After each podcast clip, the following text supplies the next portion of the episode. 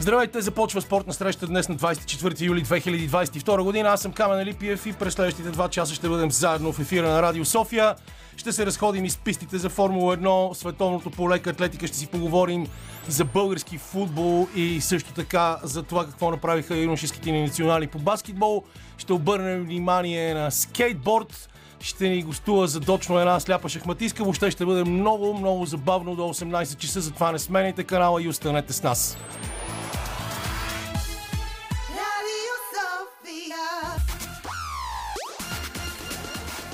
Спортна среща с Камена Липиев. Здравейте, започваме музиката, както винаги избира Лилия Големинова. Петър Пейков е поредния, т.е. редовният наш съучастник в пакостите в студиото. А в студиото за първи път като редактор на това предаване е Мария Бояджива, която ще бъде подложена на тежко изпитание да ми слуша глупостите до 6 часа вечерта. Но това е положението. Рано или късно се събираш с кедъра. Здрасти, добре дошла. Здрасти, благодаря, добре заварил. Не знам за кого ще е изпитанието, но добре. Дано да е за мен. Еми, да, да, дано да не е изпитание, да е удоволствие в крайна да е сметка. удоволствие, абсолютно. А, не знам точно какво да започнем, защото за пореден път ни а, замериха с една ужасяваща политическа седмица, Да. а, която е на път да ни скъса нервите в опитите да бъде съставен кабинет а, с естествено невероятните викове на опозицията и този много странно инспириран, а, създаден скандал с изявлението на Христо Иванов от Демократична България, което на практика минира възможността за създаване на кабинет и ни кара да се чудим да плачем или да се смеем, когато си говорим за българския политически живот. Но аз ти предлагам, ако искаш да си кажеш мнението по въпроса първо, но това да го оставим много бързо в Да страни. го, да го оставим в страни, защото все пак е лято, пък и има и някакви добри новини в спортния свят, така че нека не, не се фокусираме върху черното, а върху по-розовото. Да, ние може би бих щяхме да се надяваме да имаме добри новини от световното първенство по лека атлетика, което завършва днес в Юджин, Орегон.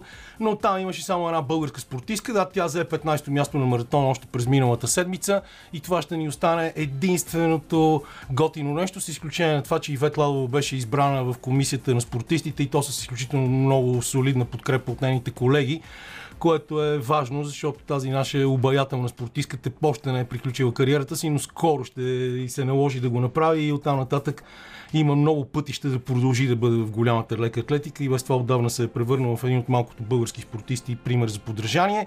А, моето и. разочарование през тази седмица е свързано с юношеския ни национален отбор по баскетбол до 20 години. Нашите започнаха изключително добре в края на миналата седмица.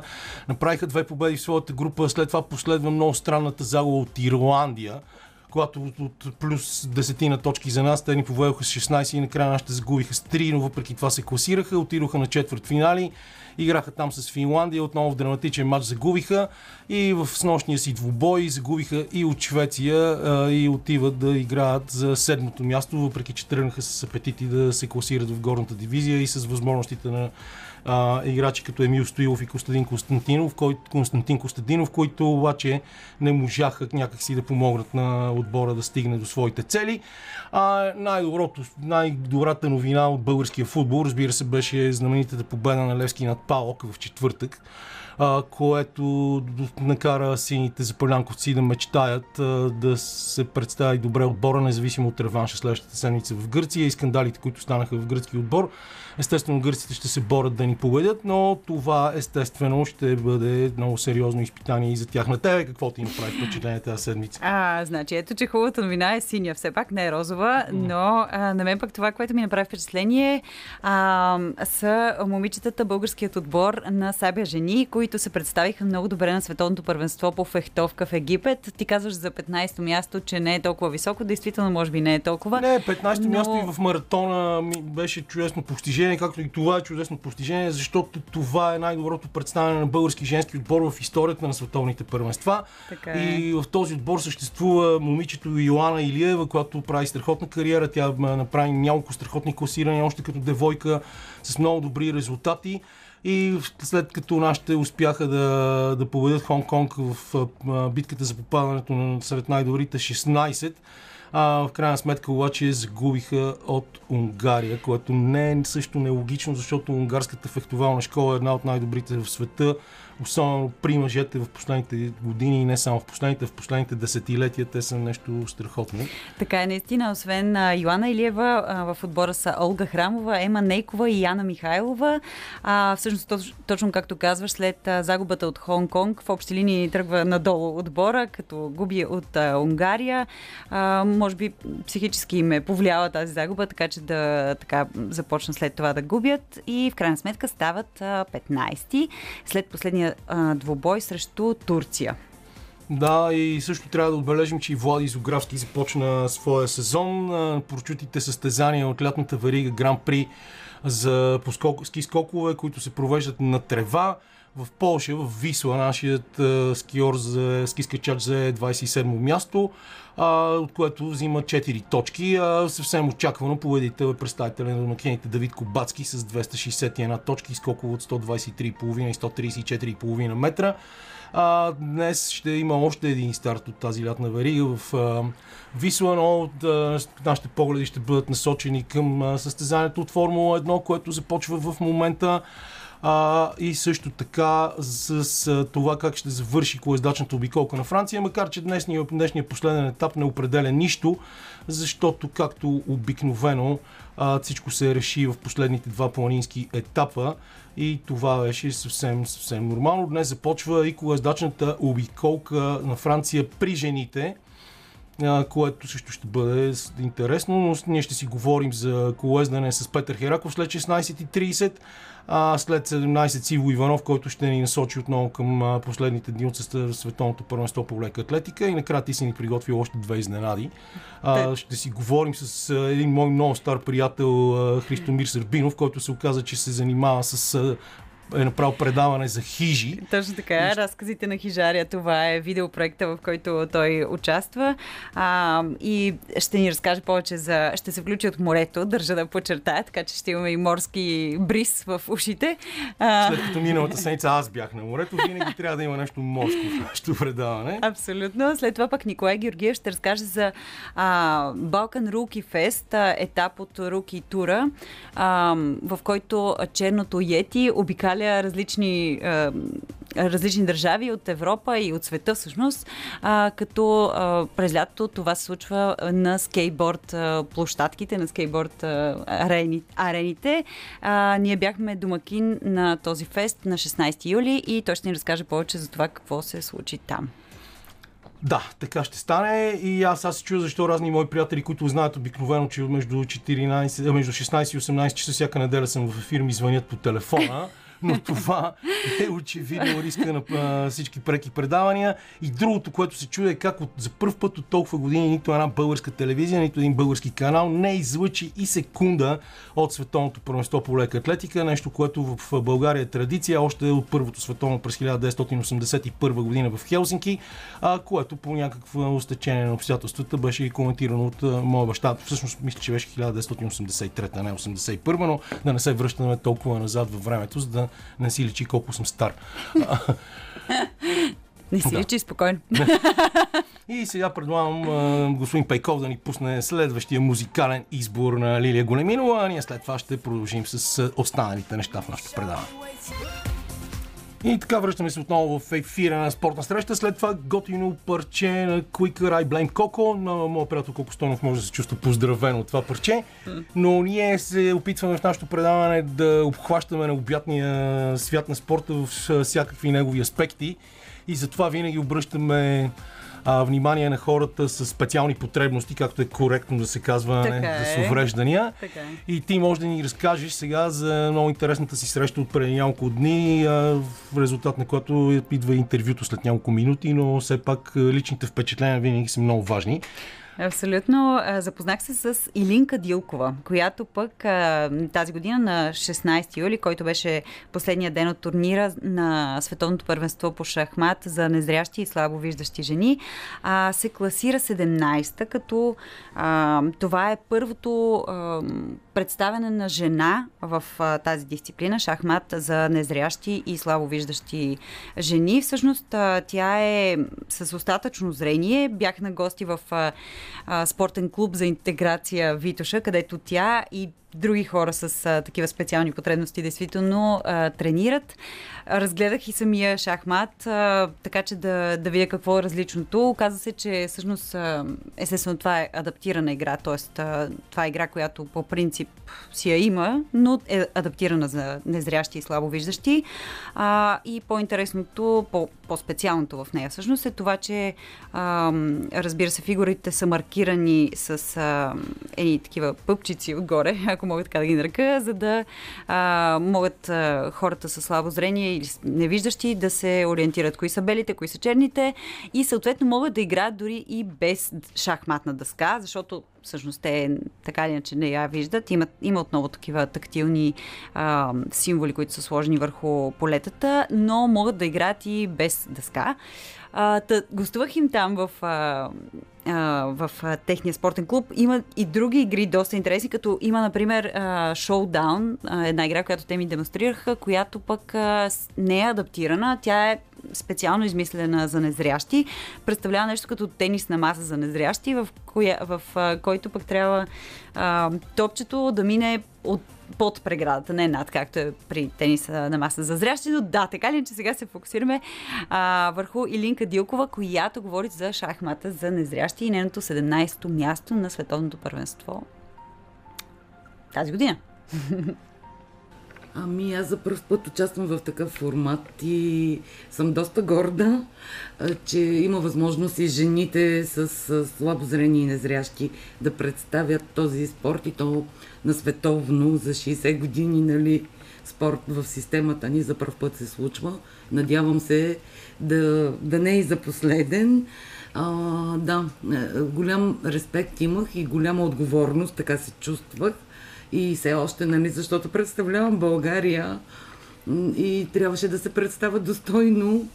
Имах притеснение от начало, след това вече по-спокойно играех, но наистина натоварващото е, че са по две партии на ден и минимум по 3 часа се играе. Да, преди почивката вървях много добре, нали, бях в десятката. Последния ден нямах шанса. Бяха пак оспорвани партиите и най-трудната ми беше наистина в девети кръг, защото се раздадах максимално. А, през цялото време имах печелеща позиция, но да, умората си оказа своето и не успях да реализирам в крайна сметка.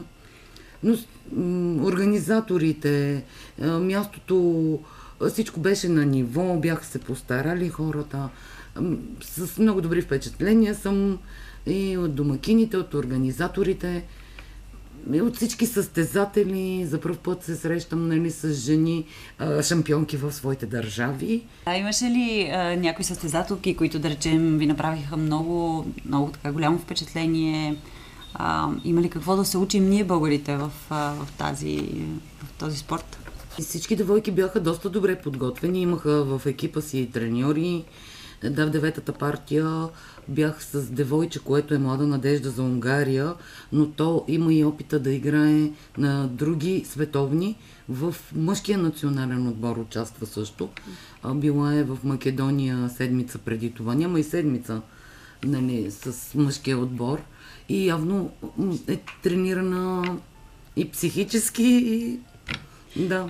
Обяснете ни малко повече за играта шахмат за незрящи. Какво е различното при нея от шахмата за зрящи, който познаваме по Ами, значи таблото е направено така, че белите полета са по-низки от черните и по средата имат дупчици, а фигурките, както имат пънчета отдолу, за да е стабилна позицията и незрящия човек да може с ръце хем да се ориентира за полетата, черно-белите, хем да, се, да може да не бутне фигурките, ако те са застопорени. Отделно се различават черните от белите, отгоре има връхче на черните. И те по този начин познават кои са неговите, кои са на противника. Да, и някои дори от нашите състезатели могат да играят и без дъска на, на блайнд, се казва, нали? Играят си и просто си го представят. Има нотацията, нали? На световното се казваше нотацията на немски, записвахме. Да, много неща ми се случиха за първ път. Но това е в общи линии и е доста интересно и ра- прави човекът с увреждане равнопоставен. дава шанса. Това е адаптиран спорт, нали? И ето, става позицията стабилна. А колко, колко играчи имаме ние в нашия отбор? Има си отделно мъжки и женски отбор или как е, как, Ами, как е при нас? По принцип, по наредба, нали, първите четирима в държавното първенство по шах мъже и първата жена в женския турнир в държавното правят националния отбор, но поради липса на средства обичайно ходят четиримата мъже, защото жената трябва да е в резерва и не винаги стагнацията е такава, че средствата не достигат за резервата, но това дава да опит, както видях аз с Хана. Последната ми партия е много красива, но опита си е опит. И аз сега вече имам опит да, да с търпението, с психиката, с всичко. Съдиите бяха на ниво. Всичко беше собственика на хотела, който предостави нали, там база там. Благодарности на всички и най-вече на федерацията, дето и на Министерството на спорта, които за първ път дадаха шанс да имаме представителка жена и дано за напред да се случват такива международни и световни участия. Имам още какво да дам от себе си и следващия път да зарадвам повече българите, да се представя по-достойно. А, добре, какво ви предстои сега в а, най-близко бъдеще? Ами в най-близко бъдеще предстои през септември държавното по шах все пак, където съвсем близко, да. надявам се да да си остана шампион за страната, да си потвърда нали, позициите и да, и да надявам се в бъдеще да мога да участвам и с мъжкия отбор, за да трупам все още повече и повече знания, практика и умения.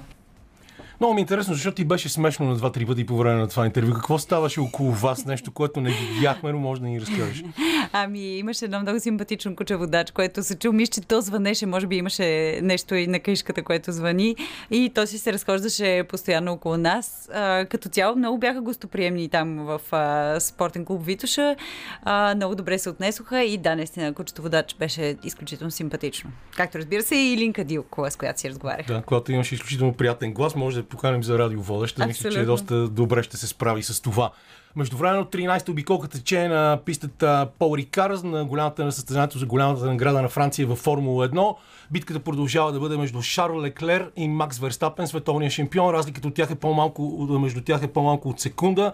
А третата позиция е за Луис Хамилтън, който се намира на 6 секунди и половина. Малко зад него на 3 секунди е Себастиан Перес от другия пилот на Red Bull, които са лидери в отборното класиране. А, според колегите, които се занимават с анализи на Формула 1, пък и според Петър Пайков, който е един от най-големите фенове на Формула 1, които аз познавам, този 12-ти кръг от а, сезон 2022 година има няколко варианта за смяна на гуми, което е изключително важно. Дори производителя на гуми Пирели смята, че именно играта с гумите ще бъде решаваща за победата днес. Има три варианта за това, защото времето ще бъде, както всички виждате, и е в момента сухо и горещо.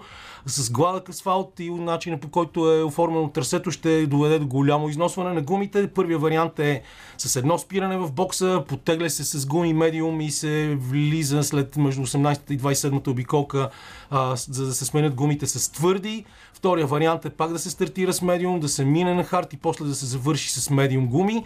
И третата, естествено, е с три спирания в бокса, между 13 и 20 обиколка да бъдат първите спирания, да се смени с твърди гуми и след това още един нов комплект твърди гуми на Пирели. А, така че ще бъде много интересно как ще се развият нещата там в състезанието, което ще завърши до края на нашето пряко предаване. А, междувременно, една от най-големите новини от световното първенство по лека атлетика, разбира се, беше победата на Канада в щафетата на 4 по 100 метра. Въпреки, че американците окупираха първите три места в спринтовете и на 100 и на 200 метра, в, в а, това супер важно състезание, защото щафетата е нещо като синята лента на спринторските дисциплини в леката атлетика. А, на практика с 37 секунди и 48 стотни спринтьорите на Канада с в състав Аран Браун, Джером Блейк, Брен Родни и Андре Деграс, който е лидера на канадците в дисциплината, а, успяха да прецакат американците и да ги пратят на втората позиция. Бронзовите отличия отидоха за британците. А, но всички най-интересни неща за световното първенство по лека атлетика, разбира се, ще обсъдим с Иво Иванов. А, също така се говори в Сърбия, това ще прескоча много странна тема на футбол, а, че а, от, от човек, който е бил треньор в България, а, ще вземе мястото на Илия Столиц, Столица в а, отбора на Партизан, най-големия, един от двата най-големи сръбски футболни отбора. И според сръбското издание директно, треньорът на септември София Славко Матич, ще, който е юноша на Партизан или Партизан, както му казват сърбите, ще заеме това място. А, това мисля, че може спокойно да е края на тази наша този наш първи половин час и тук ще направим някакво зверско изключение и ще си пуснем две песни. И след тези парчета на Пауло Нотини и Джак Саворети се пренасяме в слънчева Гърция, където ни очаква моят приятел Петър Хераков. Аз съм известен с това, че турмозе приятелите си да се включват по радиото, независимо от това къде се намират. И сега той е жертвата, за да си поговорим за завършващата в момента колездачна обиколка на Франция, която завършва с победа на Ян Вин- Вингегор от Джимбо Висма, дъчанинът, който беше един от фаворитите в началото, успява в последните два планински етапа да надхитри Тада и Погачар, победители от предишните две години и да му измъкне първата позиция, което е може би една не чак толкова очаквана новина, но Петър ще ни каже това като един от хората, които коментират колездане по Евроспорт и не само колездане, и много други неща. Мога да го разпитвам и за европейското по футбол за жени, но не знам дали трябва да го мъчи чак толкова много. Пеп, здрасти. Здравей! Радвам се да чуя, изглеждаш в, в великолепна кондиция, О, да. което е сложно. А, да, звучиш предвид а, жегата в София. 36 градуса. Само вчера беше 38. Културно, прекрасно да, време. спомням си. Вчера се спасихме. а, иначе, говоряки за Тур дю Франс, това, че Вингигор печели не е изненада. Както ти каза, той беше считан за един от фаворитите. Това обаче, което изненада, е начина по който неговия отбор и той самия го направиха с тотално превъзходство. Такова нещо не се е случило в Тур дю Франс от ам, а, последните титли на Sky, които след това спренаха на Инеус ам, през а, преди 14 години. Тогава другите отбори а, си взеха полука какво не трябва да правят. И сега това ще е много любопитно за до година дали другите отбори ще успеят да се противопоставят на Юмбо, между другото, ние така им казваме в Евроспорт. Да, Юмбо Висма, така им казват Да. всички. Аз само, че съм си като видя така написано нещо и си му казвам Джумбо, може би заради великата реклама. Джумбо, Джумбо, Джумбо. А, същото нещо като Джумбо му се случи сега в момента и на Шарл Леклер, който а, до този момент водеше в състезанието за голямата награда на Франция в, в, в Формула 1 и се забива в предпазните огради. След първите смени на гуми, сега отново Верстапен ще излезе начало, но връщаме се към колездачната обиколка на Франция. Аз, нали, знаеш, искам да съм бърз и реактивен, както е модерно да се казва. Така е. Те, говоряки за превъзходство на Ембо Висма, те освен, че имат победителя в генералното класиране, и Винги Гор спечели фанелката за най-добър катерач. Това беше един от най-запомнящи се моменти в обиколката, всъщност защото носителя до предпоследния, до пред, предпоследния етап, всъщност последния планински, Зимон Гешке, седни се разплака, защото той водеше, мисля, че 8 дни беше с фанелката, водеше с 12 точки и просто не успя да се включи в е, първата група на последния планински етап и съответно не успя да вземе точки. И той се бореше и се бореше и се бореше и просто не ставаше. И когато най-накрая финишира, той вече знаеше, че е загубил тази фанелка и седна, просто седна и се разплака, което също показва ни, уж е най-малката фанелка, да ги кажем от всички в тура, но а, това е колко много означава да се бориш тези три седмици за нещо и най-накрая да го загубиш.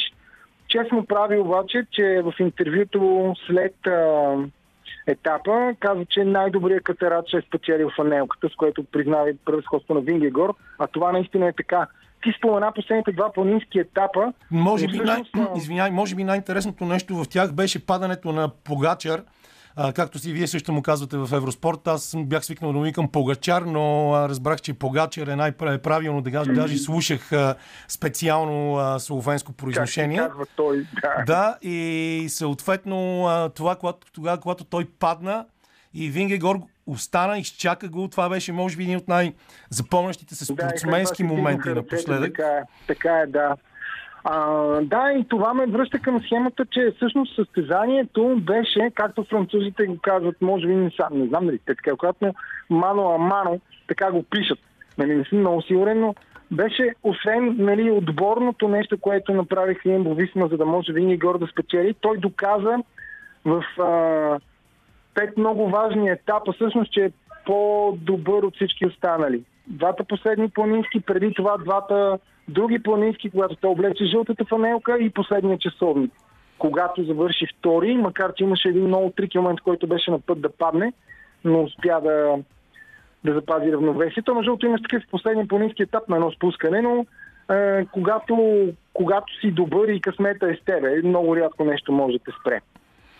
Така е друго, какво можем да кажем за тези супер изморителни три седмици, защото а, тези три най-големи състезания в света на колездането, обиколката на Италия, обиколката на Франция и обиколката на Испания, те изискват наистина изумителни, изумителна издържливост, много добро тактическо мислене и също така, както ти подчерта преди малко, страхотна отборна работа и взаимопомощ, защото иначе в колоната не може да се оцелее.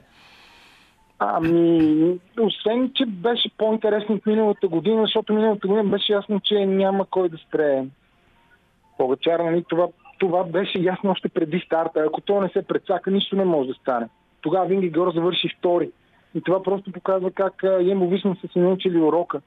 Също така трябва да отчетеме изключителното присъствие на Валдван Арт. Защото а, той беше навсякъде. И започна с три втори места, спечели след това етап на победа, облече зелената фанелка, освен че беше с жълтата, нали, спечели етап с жълта фанелка, което нещо, което много рядко може да се види в началото. И той беше човека, който беше винаги и навсякъде до Вингигор. Когато трябва, той е там.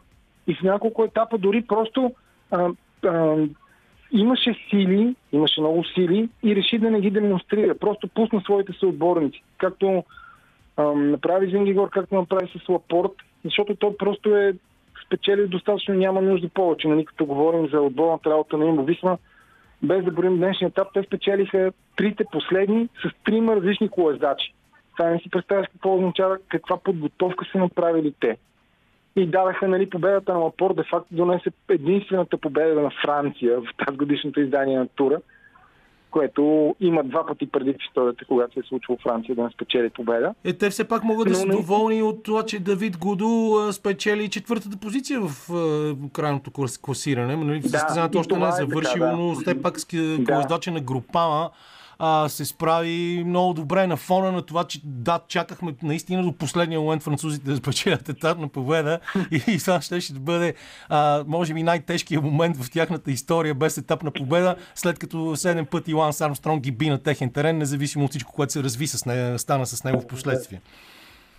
Ам, ни- другото, нали, което трябва да кажем е, че нивото беше супер високо тази година. А, самия факт, че Геран Томас, който завършва трето генералното класиране, от Инеос казаха, че той е бил по-добър във всеки един показател в сравнение с 2018, когато стана шампион.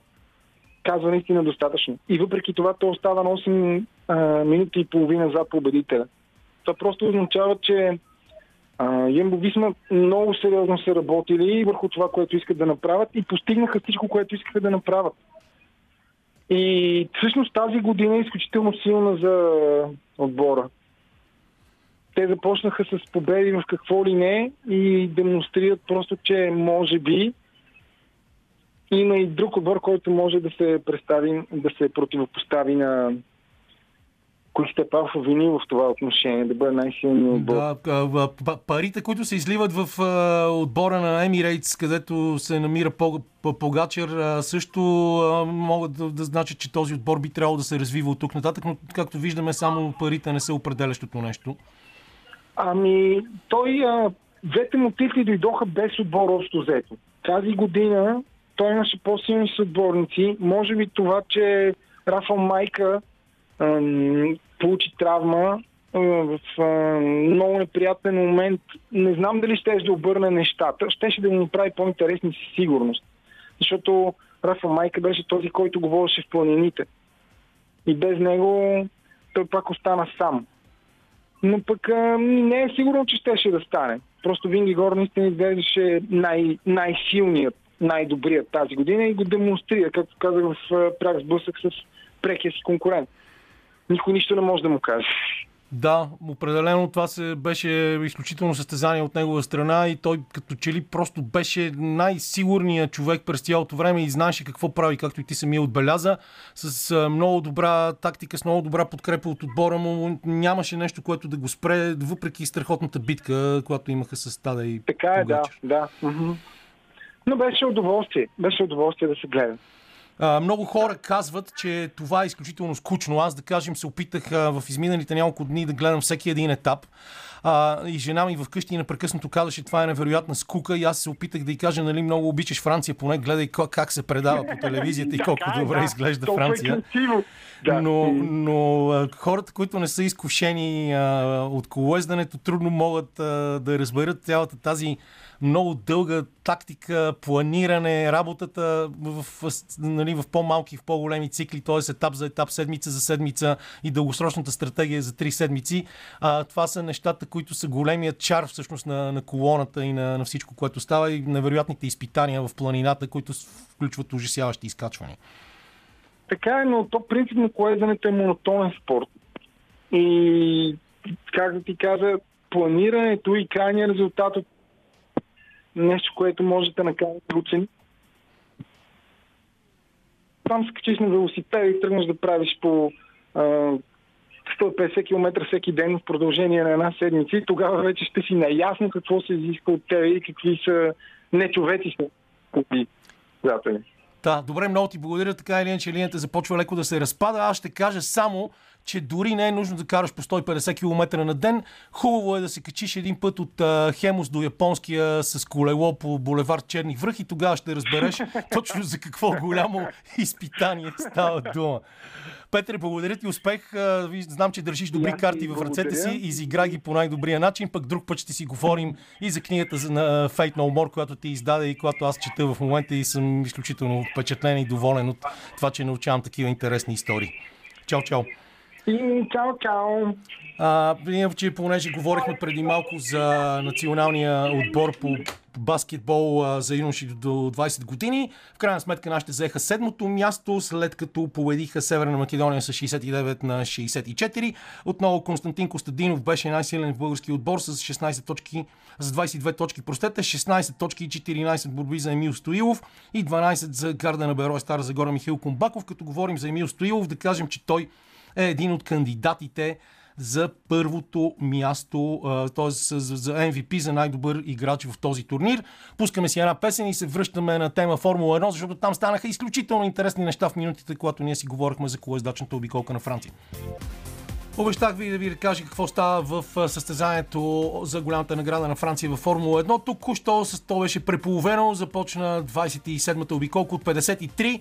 И трябва да кажем, че освен Шаро Люклер, който отпадна след инцидент в 18-та обиколка, в 19-та отпадна и японецът Цунода, Цунода с Алфа Таури, а в класирането продължава да води Макс Верстапен, който направи първи спирката си в бокса, стартира втори в днешното състезание. Той води с а, 3 секунди и 173 хилядни пред Луис Хамилтън. С Мерседес а, Себастьян Перес, другия пилот на Red Bull, се намира на третата позиция на 4 секунди. А, другия пилот пък на Мерседес, Джак Ръ- а, Ръсъл, простете, от Мерседес, Джак Ръсъл е Териер, а, е на четвъртата позиция. И а, пети, това е може би най-впечатляващото представяне в днешното състезание, защото знаете, Карлос Сайнц младши имаше проблеми, трябваше да сменя а, доста части по автомобила си, стартира последен, а, започна, а, стартира 19-ти в днешното състезание, но въпреки всичко успя да се вдигне, да штурмува а, кола след кола и вече е на пета позиция, като изостава само на 7 а, десети, на 6 десети всъщност от а, Ръсъл, който е пред него. Фернандо Алонсо с Алпин, също за, с, с, под испански флаг е на шестата позиция. Състезанието наистина се развива изключително интересно, но аз ви обещах да ви кажа и няколко думи за това какво става на Европейското първенство по футбол за жени, където се стигна вече до решителната фаза. Изиграха се и четирите четвърт финала, в които Англия победи Испания в сряда с 2 на 1. Германия пък победи Австрия. Ние в този случай може би бяхме за Австрия, защото знаете, че в австрийския национален отбор има българско момиче, което се представя изключително добре. 2 на 0 за Германия срещу Австрия в четвъртък. Швеция в петък вечерта победи Белгия с 1 на 0. А късно с нощи Франция детронира Нидерландия след победа с 1 на 0 като полуфиналите ще бъдат във вторник. Но аз сега, честно да ги кажа, а, се обърквам, защото сайта, който гледам в момента ми казва, че полуфиналите са Англия срещу Швеция и Германия срещу Франция в сряда, но преди това бях видял обратното, че играят Германия и Англия, така че тук не мога да ви дам супер достоверна информация. Трябва да намеря трети източник, за да мога да е, кажа кое точно е правилното. Малко се обърквам, но това е защото виждам различни а, различни информации в а, различните източници, които се опитвам да използвам. А, това можем да кажем, че ще доведе до финала на 31 юли от 19 часа, а този финал ще можете да гледате пряко по БНТ 3 българския спортен канал на Българската национална телевизия, който излъчва цялото европейско първенство по футбол. А, Барселона и Реал Мадрид играха контролен матч. А, победи, Барселона победи с 1 на 0 в двубой в подготовката на двата отбора в Съединените Американски щати. Рафиня отбеляза победния гол за Барселона още в 27-та минута. Това е част от Soccer Champions, Champions Tour пред много публика в Лас Вегас и също така трябва да кажем, че за Барселона дебютира Роберт Левандовски, който със сигурност ще бъде една от новите звезди на тима и се очаква изключително много от него след отпадането му от Байерн. Междувременно Байерн Мюнхен пък отстъпи на Манчестър Сити с 0 на 1, а Арсенал стана поредния отбор, който прави каквото се иска с Челси 4 на 0, отново в част от тази верига в контролни матчове, които носят много пари. Разликата между Верстапен и Хамилтън продължава да стои 3 секунди и 7, и 7 десети. А, няма промени в класирането, затова ние прекъсваме сега след 17 часа, както винаги идват минутите на Иво Иванов от Съединените Американски щати с много интересни истории. Разбира се, главен акцент световното първенство по лека атлетика в Ю, Юджин, Съединените щати в щата Орегон. Лека по лека се извъртя първия част на спортна среща днес на 24 юли 2022 година. Ние продължаваме в следващия час. Както ви е известно, първите 30 минути от него винаги са посветени на Иво Иванов, който ни развежда из Съединените Американски щати със своите истории. Ще си поговорим след това и за пътешествие из българските хижи, както и за екстремен скейтборд и какво ни предлага и новия парк в Стара Загора, който е едно от най-добрите съоръжения в Европа. Затова останете с нас до 18, за да се забавляваме заедно.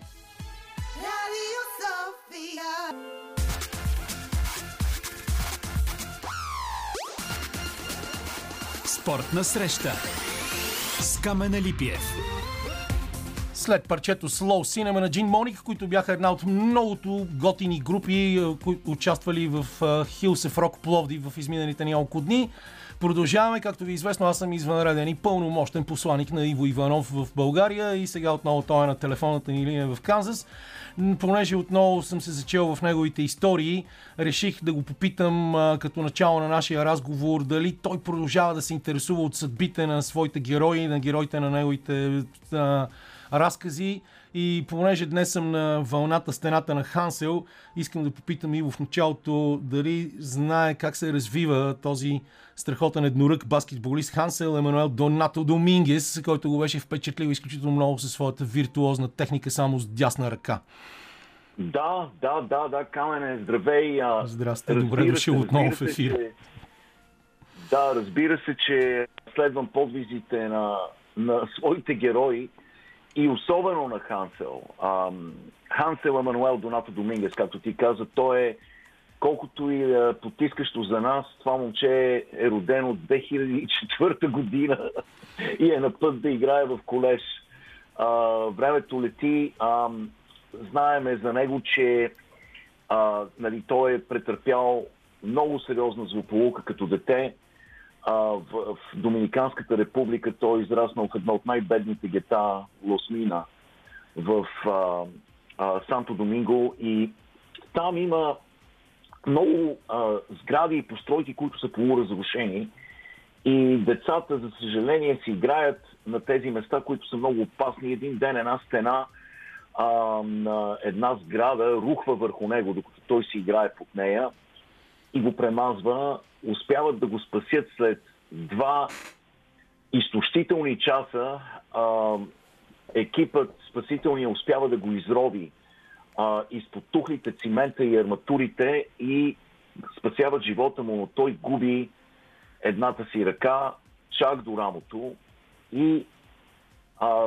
това, колкото и да е невероятно, не му отнема мечтата да играе баскетбол.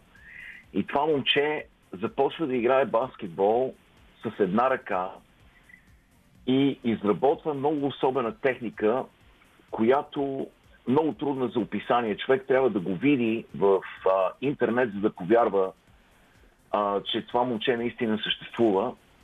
Аз съм го гледал с, с дни нали, в интернет, за да, за да проумея как прави нещата, които прави.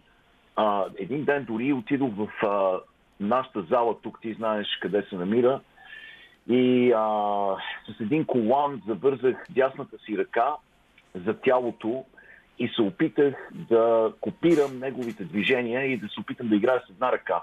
А, той има кръстосен дрибъл, много бърз, а, ляга много ниско до земята с този кръстосен дрибъл, а, прекарва топката между краката си с една ръка зад гърба си. А, има много интересно движение на 360 градуса се върти с топката в дрибъл. И след а, стрелбата му, той си помага с това, а, което му е останало от, от към рамото от, от едната ръка, за да защипе топката, след която изстрелва много красива, мека а, и много а, сполучлива стрелба и е развил много добра стрелба от тройката. Той е, между другото, е и доста висок, почти 2 метра висок а, и пружини, камене пружини в тия крака и той прескача хора, забива, прибира а, нали, борби, подава невероятни асистенции прави. Това момче Камене миналата година вкарваше в Кисини в Флорида играе. Това е Орландо, един от кварталите на Орландо, централна Флорида. Той играе там, вкарваше по 26 точки на матч. Момче. Колкото и да, да е невероятно, 26 точки на матч, 9 борби, 7 асистенции. Абсолютно неопазим. Играч с една ръка.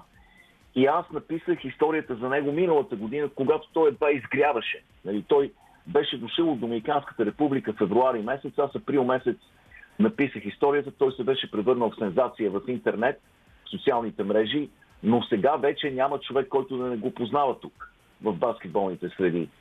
А, цяла купчина а, оферти получи от най-различни колежански отбори в първа дивизия, а, а най-интересната беше от Мемфис, който знаеш, това е Амфърни Хардауей, това е елитен отбор. Амфърни Хардауей е треньор. Това е един от най-добрите отбори в Штатите. Той отказа на Мемфис и наскоро реши да играе като колежанин в Northwestern State, защото се оказа, че там ще получи минути незабавно. Мечтата му е да играе в NBA. Не мога да си представя, а, че е човек а, с, с такава мечта, с такава огромна мечта, как е възможно да постигне това, което постигна това момче. Камен е невероятно е, невероятно е. Не знам дали си го гледал в интернет, а, но имам усещането, колкото повече го гледам, си давам сметка, че това момче се развива, че става още по-добър, че добавя нови движения към арсенала си. Стрелбата му става все по-добра. А, и много е интересно как играе в защита, защото ти знаеш колко важни са двете ръце в защита. А, но той играе с крака, с много-много бързи движения с краката си и в защита играе с краката си, което е много важно. И латерално се движи по-бързо от всички останали играчи. И а, тази негова бързина компенсира липсата на ръка в защита. И просто това е, е още едно доказателство за това колко силен е човешкият дух и на какво е способен, когато попадне в клопката на една голяма луда мечта.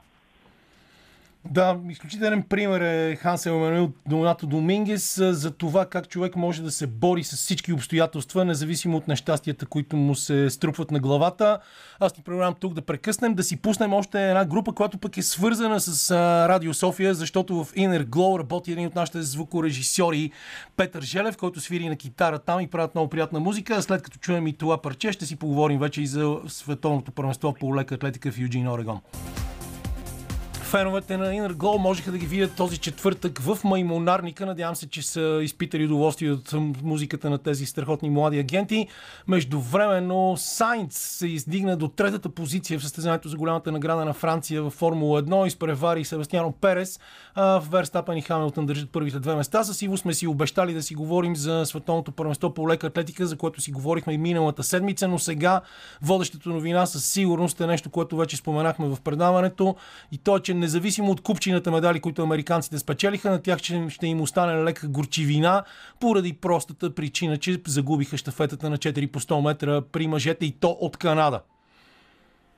Да, да, но това, знаеш ли, камера, това едва ли е изненада.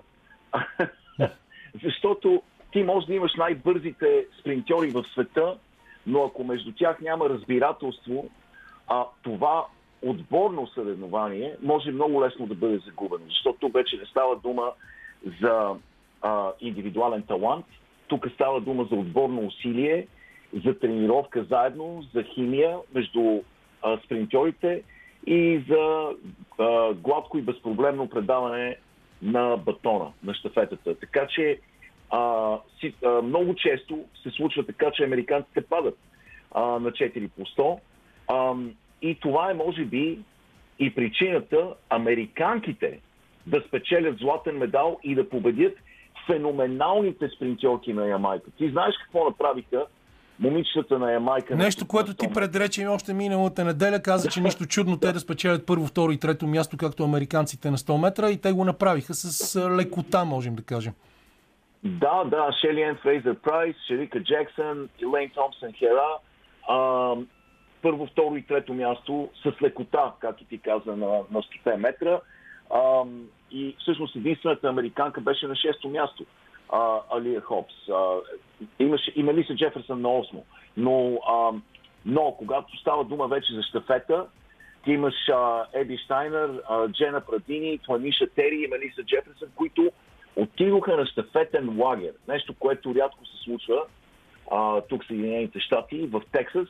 Бяха на, на подготовка, където отделиха много, много, много голямо внимание на сработването, на предаването на щафетата и а, вчера наистина бяха а, безупречни, безупречни и това беше единствената причина да наделеят над най-добрите спринтелки в света и да спечелят златото. Иначе, а, другата голяма новина, може би най-голямата новина, естествено, а, на световното първенство по лека атлетика беше новият световен рекорд а, на Сидни Маклафлин. А, предполагаме широко отразен.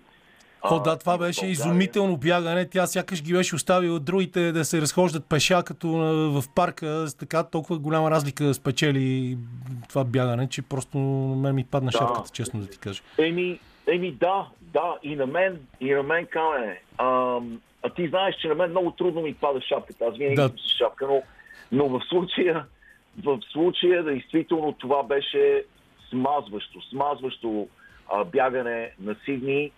А, ти знаеш какво означава 400 метра с препятствие. Отнемаше десетилетия, десетилетия, за да бъде свалена с една стотна от секундата световния рекорд.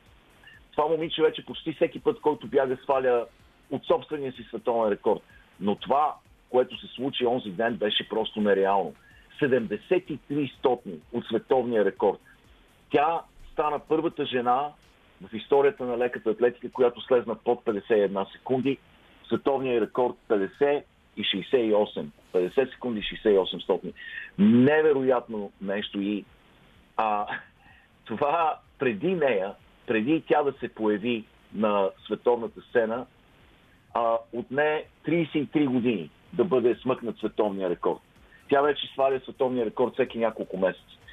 И е толкова голямо надмощието на това момиче, че тя вече е отекчена. камене. И знаеш ли, Боби Кърси, треньорът ти, който ти знаеш беше треньор на Алисън Феникс и е легендарен треньор, той сподели онзи ден, че те вече гледат към а, други състезания. Просто е скучно. Няма, няма конкуренция. И сега тя обмисля да се пуска на 400 метра. Където, честно казано, а, а, ако се пробва, сигурно ще св- с- а, бие световния рекорд и на 400 метра. Не само това, 100 метра с препятствия. И за това мисли дори. Мисли за 200 метра. А, просто това е един атлет, който се ражда веднъж на генерация и а, ми напомням и за надмощието на твоят герой Едвин Мозис, който в продължение на 10 години не можеше да бъде победен. А, и знаеш ли, нещо друго интересно с. А, тя каза, че това бягане, с което тя смъкна с 73 стотни от световния си рекорд, тя каза, че не е било много добро. Каза, че може да, да каза, че може да по-чисто да бяга, да мине над препятствия. Тези, тези 10 препятствия, това е толкова сложна координация, камене. Това е толкова много тренировки. Ритъм, не само скорост. Ти трябва да слезнеш в перфектен ритъм, да тичаш и да скачаш над препятствията и да използваш тази сложна техника на водещия крак и задния крак, а, които са а, просто трябва да са в перфектен синхрон. Как го а, постига това момиче това и казва, че може още по-добре и смята, че може да слезе под 50 секунди. А, това е просто а, невероятен атлет и това е единствения световен рекорд на, на това световно първенство. И действително целият свят е отправил очи към нея и към нейния следващ ход. Какво ще направи това момиче? А, какъв ще бъде нейният следващ ход? А, това беше голям успех а, и най-после, защото това беше първият златен медал за американските спринтьорки на това световно първенство. Нали? След това щафетата спечели още един и а, американският отбор, момичетата имаха успехи в другите, в хвърлянията, в другите дисциплини, но нямаха нищо на, на самата писта. Така че това беше много дълго очакван медал и тя действително оправда, оправда всички а, нали, очаквания. А, другия голям, голям удар беше при мъжете, където американецът Ноа Лайлс а, успя колкото и да е невероятно, успя да бие американският рекорд на Майкъл Джонсън. А, през 96-та година ние с теб преживяхме нещо незабравимо. В Атланта, на Олимпиадата в Атланта, гледахме с отворена уста как Майкъл Джонсън сложи златни шпайкове. Да, когато, когато аз си наричам Патаран, все още заради неговия супер странен стил на бягане, но той беше също феномен той въртеше краката си като в анимационно филмче, като героите от а, на и Барбара, защото тялото му беше изправено. Нали, а, а, тялото му от кръста нагоре беше изправено. Той не се навеждаше напред. И, и краката му се въртяха и почти не можеше да видиш краката. краката на такава скорост се въртяха, като приличаше на герой от анимационно филмче. Майкъл Джо, Джонсън сложи тези златни шпайкове на големите си крака и пробяга 200 метра за 19 секунди и 32 стотни. И този рекорд а, беше американският рекорд до вчера, когато а, Ноа Лайлс успя да го свали с една стотна. Той се стремеше към тези 19 секунди и 31 стотни от години и а, беше невероятно изпълнение, наистина невероятно бягане.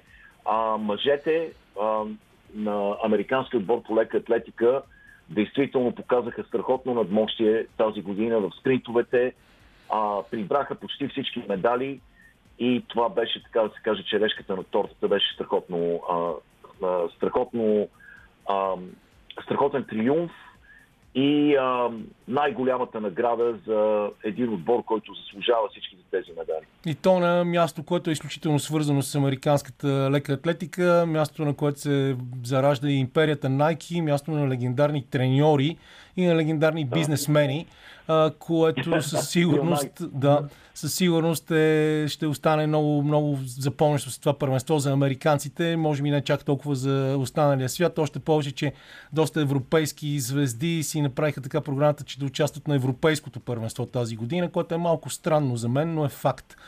Още повече с зараждащата се нова COVID вълна. Ми, ако нещо друго искаш да кажеш, ако не да си казвам начало, защото аз тук следа с голям интерес какво става в Формула 1, където води а, Макс Верстапен пред Хамилтън, а, Перес е трети и Ръсъл четвърти. А, Сайнц, въпреки че влезе и направи смяна на гуми, пак от седмо място успява да се изкачи на пето и да продължава да атакува в това много интересно състезание. Някой ден ще те предизвикам и на тема Формула 1, но за сега това ще го пропусна. И добре, Иво Мнолти... удоволствие, като дойде Да. тук в Штатите, като дойде в Остин формулата, може да отида там и а, на, на място да, да коментирам. Супер, добре, благодаря ти. Следващата седмица ще бъда в Пловдив, но естествено не се съмнявай, няма да те оставя на мира и оттам. А, въпреки, че сигурно ще се сваря от жега, пожелавам ти и ти в канзаските жеги да оцелееш. Днес София е само 36 градуса, вчера беше 38, така че се намираме в равностойни позиции. Сякаш Лилия Големинова знае за какво ще си говорим и е пусна, ни пусна парче, което ни казва, че няма достатъчно висока планина. А, виртуална кола за сигурност имаше на пистата три обиколки преди края заради а, а, авария с а, Жал Гиньо от а, Алфа Ромео, а, пилота, китайския пилот на Алфа Ромео. А ние сега сме с моя много стар приятел, не на години, просто защото се познаваме от изключително дълго време, Христомир Сърбинов, известен още като Ицо Кърпата, който се е заел да прави видеопроект, свързан именно с планините и наречен Разказите на Хижаря. Ице, здрасти! Много ми е, много ми е На драго. мен ми е много приятно да те чуя. Как стигнахме до, до разказите на Хижаря? Как се стигна до това? Знам, че ти никога не стоиш на едно място, че винаги пробваш различни работи още от времето, когато правихме легендарната програма Пардон с Найчо Токин и Петко Атанасов. Велика програма беше човек. И ти си единствения, който я пази. Да, имаме, между другото, някой ден трябва да вземем да пуснем някой парче от нея, защото е уникално нещо беше. Да, като се смени ръководството на БНТ, може да опитаме. Може да опитаме, да. Ами, а, много странно се стига до разказите на хижара. Това е една моя идея от преди повече от 10 години. Седейки на една хижа Орлова чука над а, а, Русенски лом реката, Хижаря вечерта седна и започна да разказваме едни удивителни истории, за приказки, за богатири, за абе, много готини неща. И още тогава ми хрумна идеята, че това би било много интересно за хората да бъде чуто и видято и видяно и преживяно. И тази идея така през годините си седеше в главата ми, докато накрая, преди тук може би половин години нещо, се събрахме с още 3-4 човека, още един твой Адаш Камен, небезизвестната Тихомира Методиева Тихич. А, Ти да не си заедно с нея на корал сега. не, аз съм на корал, може да чувате цикадите около мене, но тя е някъде май в София доброволства, както винаги. А, и така се събрахме, поговорихме си, казахме, бе, да го правим това нещо. И идеята е, че обикаляме по хижи, показваме как хората живеят, те разказват за своя живот, за своите преживявания. Отделно от това имаме нали, информационна част, къде се намира, какви красоти има наоколо, какви интересни истории имат, а, как дават съвети, как да се държим в планината, ще ни готвят, ще ни задават загадки, които едва ли можем да прочетем в интернет, които те ако може някой да отговори, ще бъде интересно, ще печели награди. И още мисля, че се получи едно доста интересно и живо и актуално предаване, защото покрай тази пандемия, дето беше И вирусна, когато нищо чудно и да дойде отново, за Нищо съжаление. чудно да дойде отново. Да, много хора се ориентираха към този вид почивка, към, планините, към а, по-дивост, по-спокойно. И хората има какво да кажат, има какво да покажат и то много интересни истории и, и срещи се получават. Но има нещо много важно, което тъй като че ли пропускаш, но трябва задължително да бъде обект на тази телевизионна програма. И то е, че трябва да се възпитава културата на нулевите отпадъци, т.е. какво си занесеш планината, да си го е върнеш. една от- да. Защото планините ни, за съжаление, особено областта около Седемте Рилски езера, която стана едно от най-популярните туристически места и заради лифта, лека по лека започват да се превръщат в малки подобия на кочината, която може да видим сега под Еверест, под Ами- най-високия връх на планетата. Да, в интерес на истината това е една от темите, как да се държим екологично в планината. И а, с- всъщност първият епизод, който заснехме, така репетиционен, пробен, а, беше точно в една хижа, която се намира точно в основата на Рилските езера, малка юрта. И там Хизера каза нещо много интересно. Вика, да, ние се мъчиме да пребориме планината, да я и замърсим, да я, нали, но тя, вика, е по-голяма от нас. Каквото и да направим, тя е по-голяма от нас. Рано или късно тя може да се отърве от нас, но ние не от нея. Заради това никой от големите алпинисти не си позволява да казва, че е покорил някой връх, защото върховете пускат хората, а Точно така. не, не им дават А, да не ги покоряват. покорят. Да, точно така е, така е. А, човек трябва да има уважение и отношение към планината и не само към планината, към морето, към цялата среда, която ни обкръжава и трябва да можем да с- работим, да живеем в хармония с нея, да ни е приятно, когато ходим там, да не виждаме фасове или буклуци или найлонови пликчета или каквото и да е. И всъщност много от хижарите се оказва, че имат много интересни екоинициативи, всеки един от тях. По някакъв начин си е решил проблема с а, големите отпадъци. Да не говорим, че някои от хижите са трудно достъпни и трудно се извозва този буклук, който а, така или иначе се генерира по някакъв начин. И има интересни неща, но това хората мислят, че ще го им е интересно да го видят в предаването. Имаме такава рубрика, да. А, добре, кажи ми какви са намеренията ви, как ще го разпространявате това предаване? Ще търсите Ами- ли контакт с телевизии или ще потръгнете към социалните мрежи или към, към платформи като YouTube, защото се вижда и ти го знаеш като човек, който толкова дълго време работи в Българската национална телевизия, човек, който пази архива в а, дирекция информация толкова време, че конвенционалната телевизия лека по лека отстъпва място на по-късите форми и на големите платформи за игрално кино и сериали. И единствените неща, които все още държат конвенционалната телевизия са новините с надежна информация и големите спортни състезания. Ами, сме се ориентирали към една телевизия, може би не е редно да спомена името и в момента. Може би във вторник ще подпишеме договор с нея, в която вече имаме така... Винаги е редно, но въпросът е, че не трябва да се казва нищо преди то да е станало факт. Точно така. А, но имаме, разбира се, YouTube платформа, имаме Facebook група, ма, нали, тях мога да ги кажа. Hut Story се казват и двете, YouTube групата и а, Facebook групата. Да, аз включително съм отворил Фейсбук групата в момента и ми прави впечатление, че на 15 юни си публикува един изключително интересен цитат на Георги Марков от задочни репортажи от България, Да, а, който, да. за България, който е необразовани, полуграмотни и интелектуално съвсем бедни граждани по силата на чисто махленски партийни връзки, но напълно в духа на партийната политика. Внезапно се озоваха на важни постове. Животът, който им беше предоставен, надминаваше провинци- провинциалните им фантазии. Да. Те имаха власт, те се разпореждаха със съдбата на хора, които до вчера едва ли биха разговаряли с тях. Те работеха в луксозни кабинети, получаваха модерни жилища, имаха привилегии, те бяха нещо. И знаеш и колко лошо е. Това е написано през 1970, а, пр- простете, някъде се през 70-те години. 77 мисля. Да, и, и сега 45 години по-късно то продължава да бъде изключително актуално. Ами тъжно е и аз а, общо взето избягвах в тази група да публикувам а, политически теми и а, нали, такова. Исках да остане с чисто а, туристическа и чисто профилирана за това, което. Но оглед на нещата, които се случват около нас, човек не може да бъде безразличен и безучастен. И всъщност това е един много конкретен ясен цитат, който казва много точно какво, в какво живеем и колко трудно се учим от грешките си. Мгм. Еми, дано, И дано да дано- най-после дано да, да започнем да се учим дано от да грешките започнем си. да се грижим, да се учим от грешките си.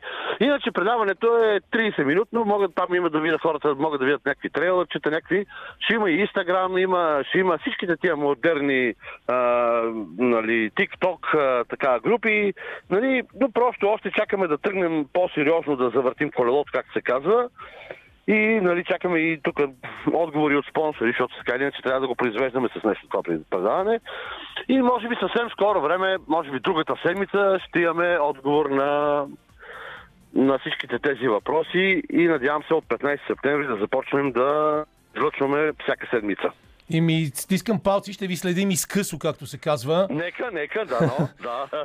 Добре, това беше Христомир Сърбинов, който започва новия си проект Hut Stories, разказите на хижаря, който ще ни отведе в интересни места в България, които не са чак толкова популярни, но предлагат чудесни възможности за туризъм. Ние ще продължим след малко, но преди това да ви кажа, че завърши състезанието за голямата награда на Франция на пистата Пол Рикар. И в крайна сметка с две спирания, с само с едно спиране в бокса, простете, Макс Верстапен успя да спечели първата позиция. Невероятна битка имаше за третото място. А, така второто място си остана за Луис Хамилтън. Това е най-доброто представяне на Мерседес от началото на сезона, защото Джордж Ръсел успя да изпревари а, Перес от Red Bull и се нареди четвъртия. Карлос Сайнц, въпреки допълнителното влизане в бокса и това, че тръгна 19 стигна до петата позиция а, и то с две спирания в бокса. Той е един от малцината, които спряха в, два пъти в бокса. Говорихме преди а, малко повече от час а, за това а, каква ще бъде тактиката. Верстапен по този начин увеличава аванса си на върха в класирането а, за голямата за, за, във Формула 1 и това означава, че той като че ли ще върви към втора поредна титла. А, страхотна работа, можем да кажем, днес на екипа на Red Bull, защото що се отнася до Верстапен и подготовката на автомобила му, защото той уверено още след първите смени на гумите излезе начало и не отстъпи позицията си до самия край в тези 53 обиколки с голямата жега на наградата, голямата награда на Франция. Въобще днес Франция е центъра на спортните събития с финала на Тур де Франс, с началото на женската колездачна обиколка, с Формула 1. А след като преди малко се съмнявах в полуфиналите на Европейското първенство за жени, потвърждавам Германия срещу Франция и Англия срещу Швеция за тези матчове, които ще доведат до финала следващата неделя в 19 часа, който можете да гледате по БНТ 3. Сега пускаме малко музика и след това очакваме последния ни гост за днес Николай Георгиев от funpark.bg. И след Лайнхаус а, продължаваме с Николай Георгиев, както казах преди малко, от funpark.bg, защото имаме за какво да си говорим. А, така нареченият а, Руки Тур, световния а, фест за скейтъри, които са до 19 годишна възраст, а, се проведе в а, новия готин скейтборд парк в а, Стара Загора. И това е формалният повод да, да се видим и да си поговорим, но със сигурност ще си отворим и някакви други теми. Първо, добре дошъл, разбира се, защото не сме се виждали много отдавна. Както каза Мария, бе ти всички ги познаваш. Абсолютно, С- себе си. Събиране се по някакъв начин се, къде ли не, да. събират пътищата. Да. Факт. Благодаря, че ме поканихте. Ще разкаже за скейтборда като цяло, за новия парк в Стара Загора, за бъдещите проекти, които очакваме в България да се изпълнят съвсем скоро. Много си говорихме ние за този скейт парк. Нашата колежка и приятелка Антония Каменичка, която самата обича да се пу- пуска тук в парка с един лонгборд, а, беше супер впечатлена и аз благодарение на това четох една много голяма статия в едно немско скейт списание, което имаше страхотни снимки, направени от Велико Балабанов, човек, когато няма как да не чувствам много близък и заради майка му Лора Скорчев, с която работихме 100 години в телевизията и разбира се заради легендарния му дядо Величко Скорчев. Е, това си да. говорихме и с тебе. Да. Да. Велико стана доста добър фотограф, особено в скейт средите. Мисля, че в България в момента е ненадминат и наистина го публикуват не само в това списание, в доста международни списания има негови снимки. Сме изключително горди. А, а, мястото, действително, дори от Руки Тур, гледам, че в техния сайт така доста добре са се изказали за а, парка, скейт, скейт парка в Стара Значи, Загора. Добро ли е Скейт парка наистина? е много добре изпълнен и направен, пак от, а, горд съм да кажа, наша фирма българска тук, с момчета скейтери, които лично са го изпълнили. Освен, че е много красив стана, благодарение на... Сега не мога да се сета точно името на компанията, която го боядиса, след като момчетата го завършиха, но това допълнително много помогна в очите на хората да привлече внимание, защото на нас скейтерите ни е важно самите уреди, нали, как са поставени. Но пък за по-голямата част от обществото е важно и да изглежда красиво, а той изглежда много красиво. този парк тук е безспорно. Действително, изглежда много приятно. Няколко думи за това състезание, което всъщност е събрало над а, 30 скейтбордисти в три възрастови групи, Да. момичета до 19 а, и а, до, до, Еми, до Световния 15, руки до тур 19. е една световна организация, която търси млади таланти. Той започна преди доста години, основно в сноуборда и ските свободен стил. И последно време преминава в скейтборд и даже на последно време и сърф състезания искат да организират. Така ние сме изключително горди, че ни предоставиха тази възможност една от спирките да бъде, мисля, че те са 11 спирки в целия свят, една от тях е именно в България. Ние бяхме на първата спирка в Румъния, имахме честа да съдействаме с Марин. Ще има спирки в Англия, в Япония. Марин Марича, Марича, да. барабанист също така. Да, да да, кажем. да, близък твой приятел. Не можа да дойде, защото пътува от морето насам. Не може Много да го поздрави имаш, да. И да, много сме щастливи и общо взето сме и доволни от нивото, което показа тук нашата спирка. Нашите дечица се оказаха на едно доста добро ниво, особено възрастовата група нали, до 15 години. Което е още по-добре за нас, защото те наистина са най-малките. И всъщност дори имаме а, Габриел Суршилова, момиче, Да. който е само на 7 години най-младия Габи е участник на в това 7, състезание. кара от една годинка и е абсолютно безстрашна. Много сме щастливи, че имаме. Надяваме се само да, не, да ни се случи нещо, да не се откаже, но със сигурност има голямо бъдеще пред нея. Както и другите дечица, имахме две момичета извън България участваха. Елизабет е от Израел. Тя спечели спирката в Румъния, но въпреки това дойде в България да покара да види новия парк. И едно момиче Юлия, която е българ, смесено Юлия Плагенборг. да, между, баща е холандец. С Юлето се запознахме в Прага, много добре се представи тя там и я поканихме да дойде на състезанието. Спечели. Сега има инклюзив билет за финалите в Австрия. Общо взето. Горди сме, освен че направихме хубаво състезание и от самото ниво на състезанието сме изключително доволни. Всъщност какво получават децата, които се класират? Какво, каква Еми, е тяхната награда? Като цяло стараеме се да е така още при самото записване, всеки един участник да получи някакви подаръчета дребни. А, оттам, благодарение на спонсори, доста и материални награди получиха повечето участници, особено всички финалисти, но като цяло най-важната награда и най-голямата е тези така наречени All Inclusive билети, които поемат хотела и още някакви неща на самите участници за целия престой в финалите в Инсбрук, Австрия. Което е доста добра награда, а отделно всичките, всеки трима от всяка една категория имат право да участват на финалите, нали, но на тяхни разноски. Така че децата общо взето за това се борят. Миналата година три наши дечица отидоха на финалите, създадоха приятелства. Това бе безценно, безценно преживяване за тях особено. Да, финалите са от 30 септември до 2 октомври. Ти вече каза в Инсбург, Да. място, което е свързано естествено предимно с зимните С спортове. спортове. Два пъти домакин на зимни олимпийски игри през 64 и 76 година. А как се е развива въобще скейтърската общност в България? Защото а, ние тук винаги се стараем, поне в нашото предаване, да отваряме врати за нови спортове, но това по-скоро е, а, тия, дето непрекъснато вдигат шум, а, пречат до късно стоят вечерта. А, малко хора като че ли си дават а, сметка, че а, имахме участие на Олимпийски игри и че Абсолютен това е една супер перспективна дисциплина, която може да ангажира младите хора да се занимават с спорт в а, момент, в който доста от маргиналните спортове са достатъчно скучни. компрометирани и Да. скучни. Кучни, скъпи. Еми, аз мога да кажа, че мнението на обществото към скейтборда се променя за добро. Значи, това е един от позитивите, според мен, на Олимпийските игри. Сега, знаете, голяма част от нашето общество не одобрява. Кои одобряват, кои не одобряват, това е друга тема, но като цяло мисля, че се гледа все по-добре на нас. Хората видяха по провинцията, в, във всяка една градинка вече може да има един скейт парк, в който хората да не се плашат да минат покрай него, като едно време тук да ни заобикалят, нали, като някакви все едно сме прокажени. Напротив, хората видяха, че е красиво, че децата им наистина спортуват там, а не се занимават с други глупости. И мисля, че общо взето и самите общини видяха, че това е правилният път.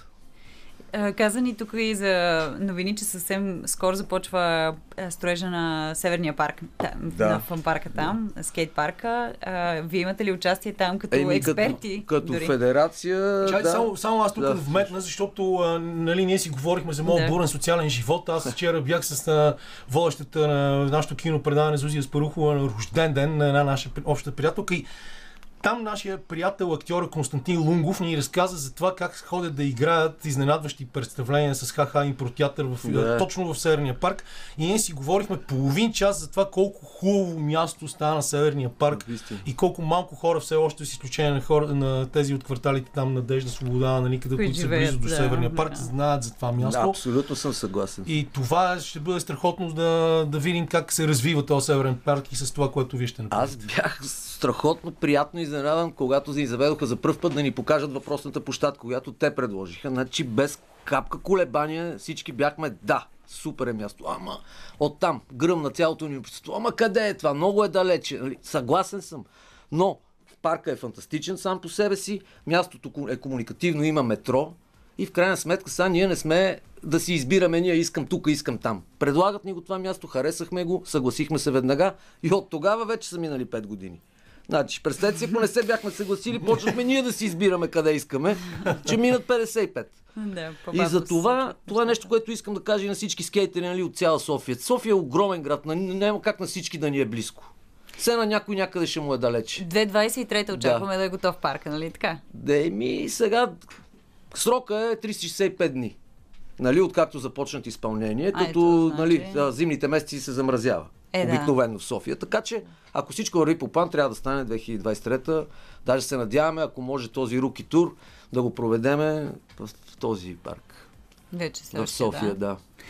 А, всъщност, зимния руки тур, който пък е за сноуборд, също беше тук в Бъл... имаше спирка Да, в да. България за първи път тази година, мисля. За първи път в Боровец. Много години го правихме на Пампорово. Окей, Имаше известна пауза и сега на Боровец го направихме.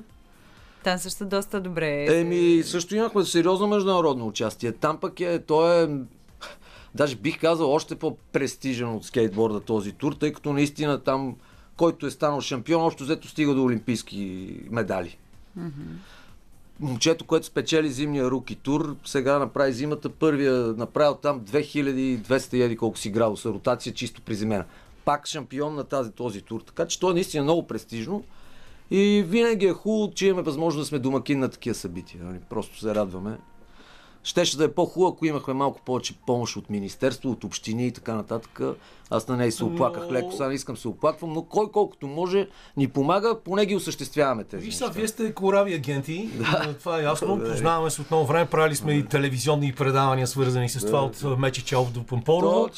А, и, и, и знаем, че няма смисъл от оплакванията, защото, както казват легендарните Иля Илф и Евгений Петров, делото за спасяването на даващите се дело на самите даващи се и от а, оплакване няма смисъл, от бачкане има смисъл. Точно, точно. И в тази връзка, понеже ни остава още колко минути и половина, две, какъв е следващ, какви са следващите планове, нали? Ние се шегуваме, знаеш, с Васил Върбанов, вече казваме не какъв е, какви са бъдещите ви творчески планове, какъв е бъдещия ви творчески план в единствено число. План. Да, Не, един план пак е нещо.